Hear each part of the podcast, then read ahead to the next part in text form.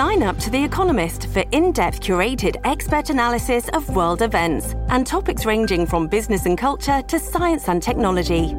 You'll get the weekly digital edition, online only articles, curated newsletters on politics, the markets, science, culture, and China, and full access to The Economist Podcast Plus.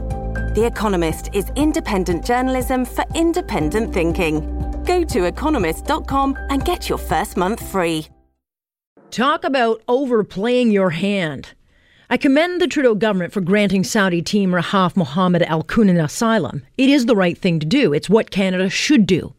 But using as a prop? Come on, that's just gross.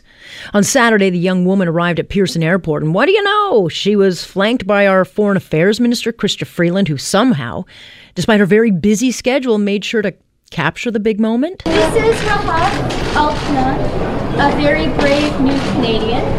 And Rahaf wanted Canadians to see that she's arrived at her new home, but she's had a very long and tiring journey.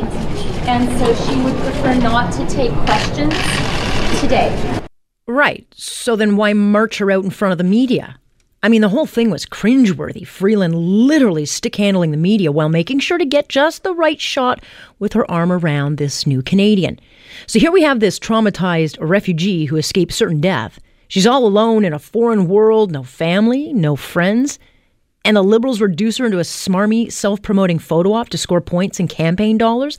Something this very Prime Minister condemned the last PM for during the 2015 election. And to know that somewhere in the Prime Minister's office, staffers were pouring through their personal files to try and see whether these families or find out which families would be suitable for a photo op for the Prime Minister's re election campaign. That's disgusting. Well, yes, it is disgusting. But that was then. This is now. And well, this Saudi team definitely fits Trudeau's political agenda. And it's the same kind of virtue signaling we saw when the Prime Minister himself met with Syrian refugees arriving in Canada and made sure to get himself photographed dressing each little trophy in their winter clothing. It's not enough for this government to do the right thing. They must be seen doing the right thing so then they can show everyone how caring they are. They are the party for immigrants. The others are, well, Nazis. But this campaign stunt could come at a cost. It's no secret Saudi Arabia will be angered by the attention this teen has brought the kingdom. Her actions will be seen as a disgrace to Islam. That makes her a target. And rubbing their faces in it does not help, especially since they were already angry with us. Did the Trudeau government consider how the images of Freeland with her arms around the young woman would be seen by the kingdom?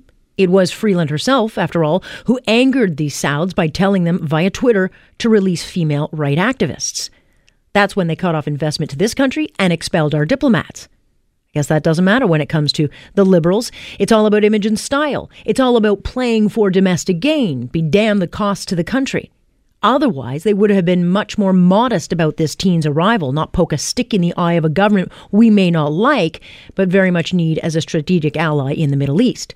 Not to mention, it can't be lost on anyone that the very oppressive Islam this teen fled from is the same Wahhabist extremism Trudeau and friends turned a blind eye to in this country.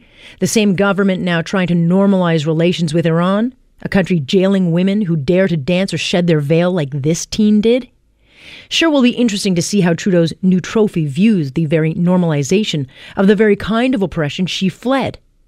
My bet is that once she figures it out, she may feel That's disgusting. That is my point on point for this Monday, June 14th. I'm Alex Pierson. Great to have you. We've got your employment hour coming right up. Canada's ex ambassador to Saudi, well, he feels the exact same way. He's the guy that got kicked out of Saudi Arabia, thanks to Ms. Freeland's tweet. And um, he's warning them not to exploit this woman.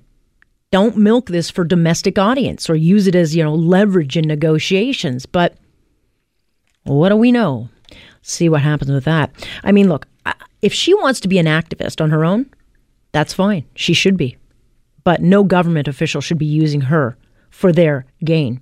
It's not in our interest to make her a spokesperson. I mean, look at the retaliation we're seeing from China.